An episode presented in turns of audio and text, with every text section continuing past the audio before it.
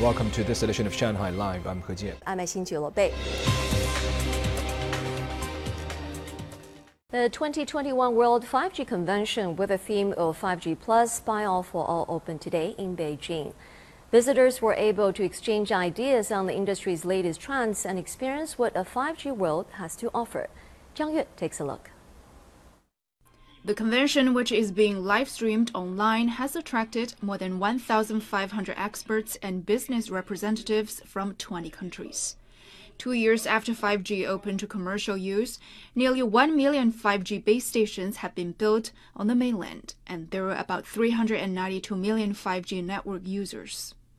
Officials say big data and AI has accelerated the development of 5G in healthcare and industrial internet.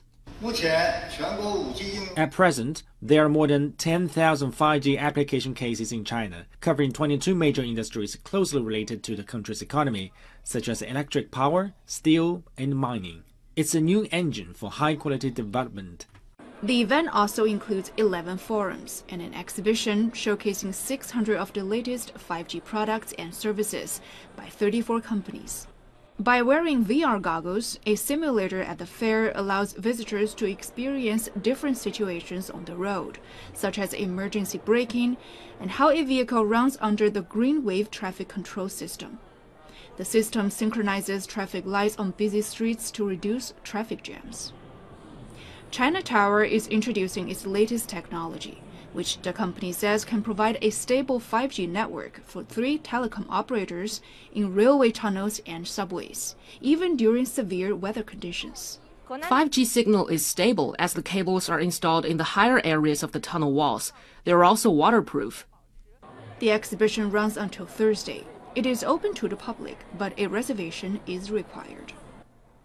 Zhang Yue, Shanghai Live as the Shenzhou 12 mission crew have completed their second spacewalk, a special portable power bank has come into the spotlight.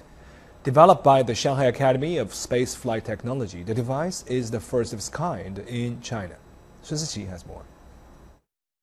This rectangular lithium ion power bank weighs about 1.5 kilograms. It can provide up to six hours of power to support spacewalks. During the latest mission, each astronaut was equipped with a lithium ion power bank around the waist.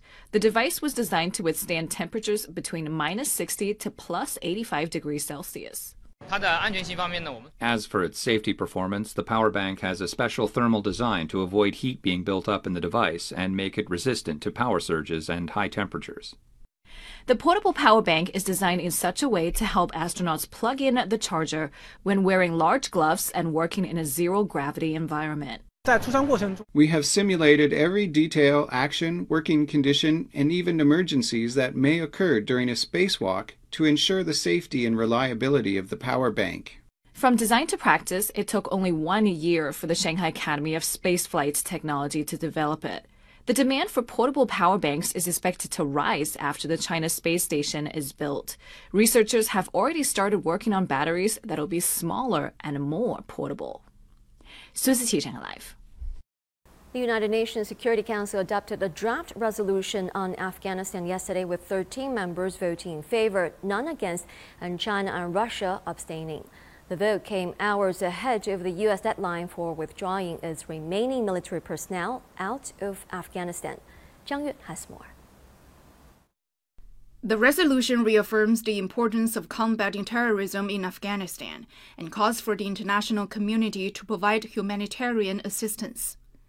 Geng Shuang, China's deputy permanent representative to the UN, said during the meeting that the recent chaos in Afghanistan is directly related to the hasty and disorderly withdrawal of foreign soldiers, adding that the governments of those countries should learn from these lessons and respect the sovereignty, independence, and territorial integrity of Afghanistan.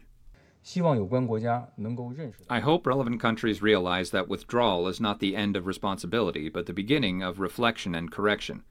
Those countries should be responsible for what they've done in the past 20 years. They have left behind a huge catastrophe in Afghanistan and shifted the blame and responsibility to Afghanistan's neighboring countries and the Security Council. Geng emphasized that China has always attached importance to Afghanistan's fight against terrorism and hoped all parties concerned can strengthen coordination and jointly prevent new terrorist attacks. In Afghanistan, thousands of people were looking to flee the country to start a new life in other countries. At the refugee camp near the Polish Belarusian border, 30 Afghans refused to be sent back after being caught by Polish police.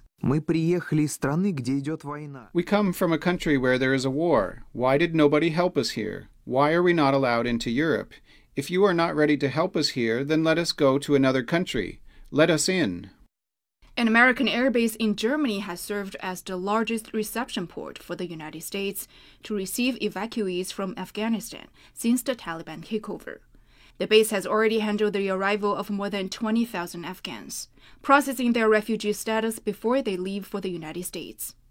Base officials said the site had at times been pushed to capacity. 张悦，Shanghai Live。